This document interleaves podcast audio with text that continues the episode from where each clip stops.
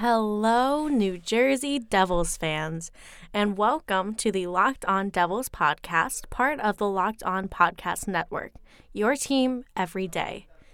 I am your host, Julia Kender, and I'm here to bring you the latest and greatest in all things Devils news, opinion, and analytics. Don't forget you can subscribe to Locked On Devils on Spotify or Apple Podcasts or wherever you receive your podcasts so that you don't miss an episode. Okay, so the Devils beat the Washington Capitals 5 to 1 and they beat the Tampa Bay Lightning 2 to 1. But that wasn't the biggest surprise of the weekend. The Devils have also fired general manager Ray Shero. After the Washington Capitals game, I wasn't expecting much change in the lineup, um, to be honest, let alone in management. So them getting rid of Ray Shero was kind of out of left field, in my opinion. Um, I don't know what prompted it. I don't really understand the what's the word? The explanation, I guess. Um, the the justification of firing Ray Shero. But they did.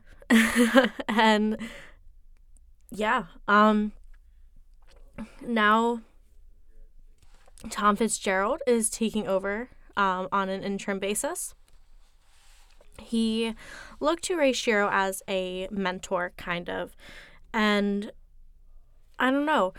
He he was kind of groomed for this position, um, is what a lot of people are saying, and what I've been seeing around, and just from what I know of Tom Fitzgerald's uh, previous uh, work under Ray Shero. Um, it's his first time as a GM, Granted, he is on an interim basis, but the New Jersey Devils have said that they are going to be taking a good look at him when they're doing their search for a GM. Um, Josh Harris, managing partner Josh Harris, um, he said that they're just trying to, they're just not getting it done.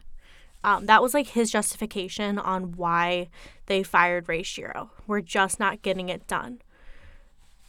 However, in the past week and a half, the Devils have been getting it done. So that's where my confusion sets in because they've been getting it done and they've been beating some really good teams like the Washington Capitals and the Tampa Bay Lightning. Um, I just, I don't get it. Um, I'm going to read you some quotes and stuff and just some more general things to give you a more rounded picture. Um, also, oh, I forgot to mention, Marty Brodeur will help as an advisor in hockey operations. So that's going to be very uh, interesting. Um, I think that it's good to give him a bigger position. He's been doing a lot behind the scenes for the Devils, and I think that he's just going to step up even more as, with this role. Um, so, Josh Harris. Quote, Ray was a really talented NHL executive, and we wish him incredibly well in the future. He did some great things for our organization, but the reality is we're not where we want to be. End quote. Um, Josh Harris also said, quote, We're optimistic about our future. These things are never easy, but we thought this was the right thing to do, and we're moving forward for our fans. We're really committed to winning. We weren't winning enough. We're optimistic and we're going to put all our efforts into delivering you a winning franchise here in New Jersey. End quote. Um yeah, so Ray Shero, I, I don't know what happened behind the scenes, obviously, as I'm not there. So the fact that Ray Shero is not a fast and dirty GM. He's a GM like I don't know who to compare him to. Um, He's a GM that takes things slow and you kind of see his his work done in the future. He builds a team up from the bottom and he kind of it takes a little while for you to see the product, but once you do, it's there and it's good. That's just how Ray Shero works. That's who he is as a GM. Um, and I think the Devils were getting a little frustrated with the fact that so much has been happening this season for the Devils, and um, they could only hold, you know, Ray accountable at this point because they already fired Coach Hynes and they had nobody else to hold accountable for all of the mess that's happened at the beginning of the season.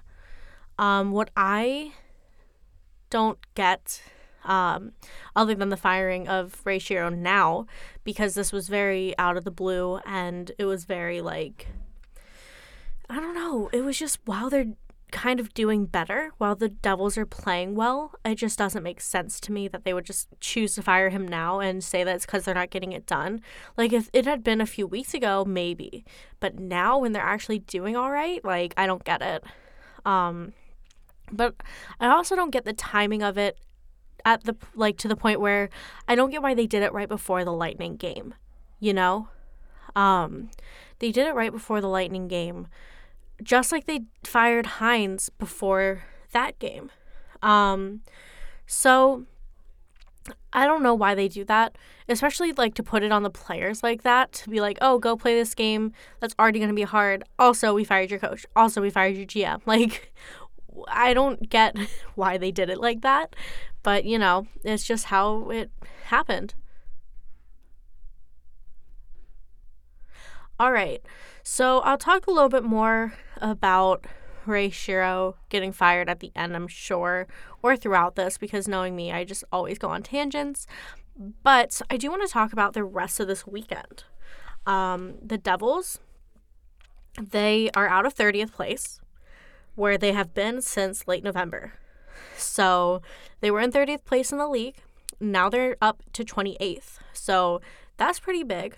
Um, really happy to see that it's kind of showing that their hard work is paying off. And even um, after the Lightning game, Jack Hughes said that playoffs are on their mind. So, just a reminder the St. Louis Blues were in the last place in the league last year going into January. And somehow they turned it around and ended up winning a cup. I'm not saying this New Jersey team is going to do that, but there's still a chance for them. And I think that's something that fans need to keep in mind. Also, this style of hockey that they've been playing lately has been fun. I don't know about you guys, but I've been having a lot of fun watching them. Um, it's fast paced, it's competitive, it's really good hockey. And at the beginning of the year, I wasn't expecting this from them, so this is really good to see. Um, so obviously, Cory Schneider was called back up. Uh, his last game that he played, or his last start that he played in the NHL, was November 8th. His last four games with Binghamton, he went 4 0 0. He had a 1.23 goals against average and a .952 save percentage, and he only had five goals against in the last four games. So, Cory's been doing pretty well. He's been doing all right. I think Binghamton this whether it's a stint in Binghamton or just like a general, he's going to be staying in Binghamton for a while, like he'll be sent back down. I don't know. But it was good for him. So I'm happy about that. And I'm happy to see him back up. Somebody else who was back in the lineup was Jack Hughes. Uh, he was back on Sunday. And back on Saturday was both Connor Carrick and Jesper Bratt. So all good things coming around. Um, people getting healthy, just it's been things have been going the devil's way to just put it that way. I don't want to jinx anything but just saying. Um, on the other hand of that though mackenzie blackwood has an upper body injury that he sustained at the during the rangers game it's said. Um, that's what i've seen reports of. So it's not his mouth issue that he that happened. Um, so i don't really know um, what that could be because I don't remember seeing like anything happening then, um, like in the game. So I wonder what that is. Um, I wonder how long he's going to be out. Um, but for now, Louis Domingue and Cory Schneider are going to be able to, to hold up the fort, I think. Uh, Kyle Palmieri also got hurt in Washington's game, and he was out Sunday against the Lightning. Um, he blocked a shot with his leg, um, and he stayed in the game, finished the game, played like 16 minutes of ice time. And then I think he woke up and was really swollen, they said. And he just couldn't play today. So, yeah. Um, what else? What else? What else? Oh, Mueller was out against Washington and again against Tampa Bay because Connor Carrick was in. And Connor Carrick kind of proved himself against this, the Washington Capitals. He played a really good game. Um, he was like playing really well. And then on Sat or Sunday, sorry, he actually got into a fight against uh, Yanni Gourde. It wasn't a big fight. Um, very few punches were thrown, but it was a fight. It was showing that he has fight for this team and that he's ready to be back. You know, so that's also good to see. Uh, good to see him. There was also another scrum during the Tampa game. Um, there were a few, let's be real. It was kind of a chippy game towards the end. But in the beginning, there was a bad hit on Boqvist, and Wood took ex- exception to it. And he went after like three Tampa Bay Lightning players, which was like really not smart because he's a single person. But hey, you gotta stick up for your teammates, and I really like seeing that uh, that fight from these guys.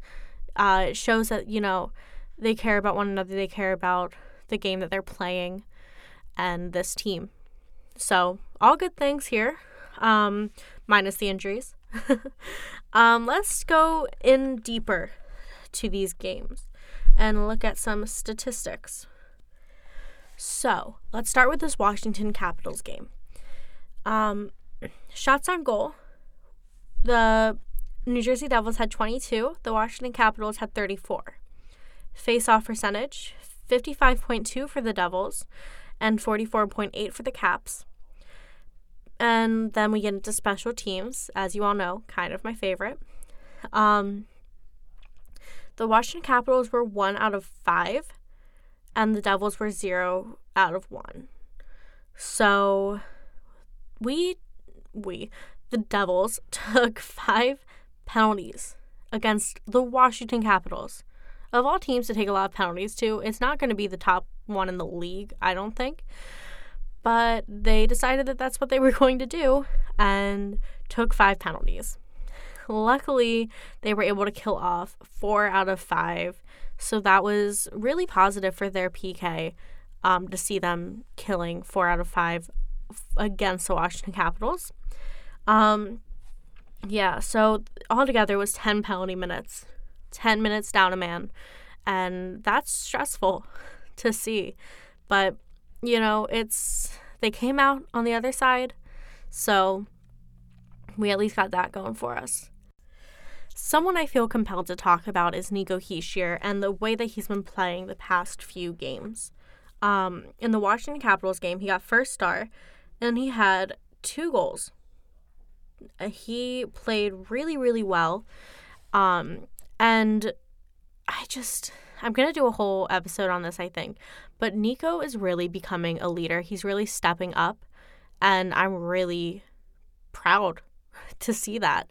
It's really good. Um, he's wearing the A this year, obviously, um, or alternating the A with palms, I think. And it's just been really cool to see Nico stepping up into this leadership role that we all know that he can, you know, excel in. But it's cool to see him actually doing it. It's one thing saying, like, yeah, I'm going to be a leader in the locker room, on the ice, blah, blah, blah. It's another actually putting it to work and doing it. So, really, you know, proud of Nico, really impressed. Um, impressed is a good word because he's young still. He's like, I don't know, 21, 22. So, being thrust into this leadership role and excelling in it is huge. And he hasn't let it hinder him, but kept growing from it. So, really happy and pleased to see that from Nico. Um, pleased to see two goals from him against Washington, that's for sure. Um, another leader that I want to talk about is Andy Greene. Andy Greene got his first goal the season against the Tampa Bay Lightning. Um, so it's really good to see him finally getting on the scoreboard. I know he struggled a little bit with that. So happy to see that going on. Um, and just happy in general with this leadership team, leadership core, and how they've been doing the past couple games. Um, and how they've really stepped up and kind of turned this team around. So, the last player that I really want to talk about is Miles Wood. because Wood, you know, got the empty net in both games this weekend against Washington Capitals and Tampa Bay. So that was really good. He also had an assist on Andy Greene's goal. Um, and I don't know. I'm not a huge fan of Wood, but he's been doing all right in my book. So just wanted to mention him, give him a little a little love because I felt like, you know, I don't really talk about Miles Wood often. He's not my favorite player. He's not he's not some superstar player, but he's good for what he does. If that makes sense. So, yeah, that's my that's my two cents on Miles Wood. Um I do want to talk about this Tampa Bay game. Let me do some stats quickly, and then I want to get back into Ray Shero because I feel like I didn't say everything I wanted to say. All right, let's let's do that. Shots on goal. Tampa Bay had 27. New Jersey Devils 20. Domingue stopped 27 goals. Um, not 27 goals, 26 goals. Uh, Sunday, and 32 goals on Saturday. So it's not even like he was given a sh- small like splattering of goals. He had a lot of shots on goals on shots on goal on him. Wow, that was hard to say. Um so, you know, he was doing pretty he's doing pretty all right. You know, I'm pleased with Domingue's play. He made some huge stops in that Tampa Bay game.